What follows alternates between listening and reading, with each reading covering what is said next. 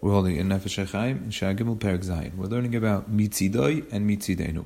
We're learning about Hashem's perspective of Himself, Kevayachal, Atzmusoi, Hashem Himself, as He is in essence, or as He is known to Himself.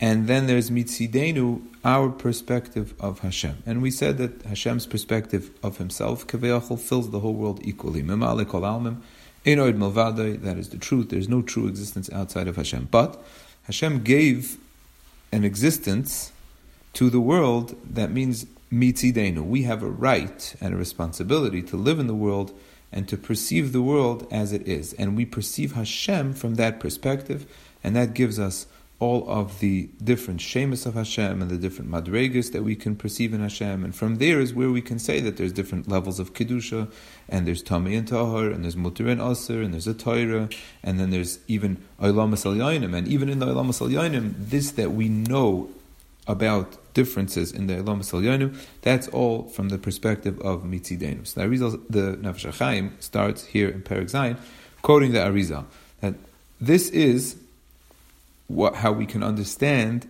what the Arizal says that there is something called the Tzimtzum and the Kav.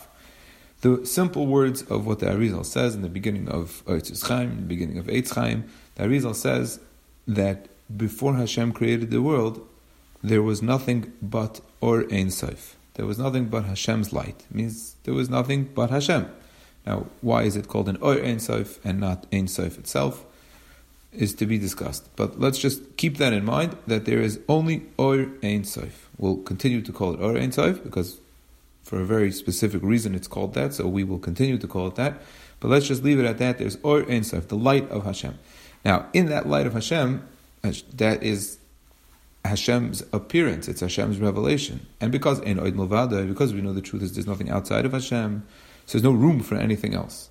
So Hashem wanted to create the world so Kivayachol, the Arizal says, he made a tzimtzum. Tzimtzum atzmoi, he was mitzamtzum, really means constrained or constricted himself to the sides. means he left a place in the middle, so to speak. He constricted his presence and pulled it away from a midpoint to leave what's called in the middle a halal panui, an open space.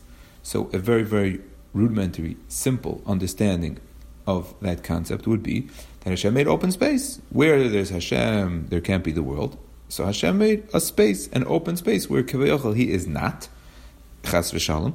And then in that space, it says that Hashem, that Hashem put in a kav. A kav is a line. A line, of course, doesn't mean a line. It's a mushal for a way of bringing presence, measured presence, measured or into the world.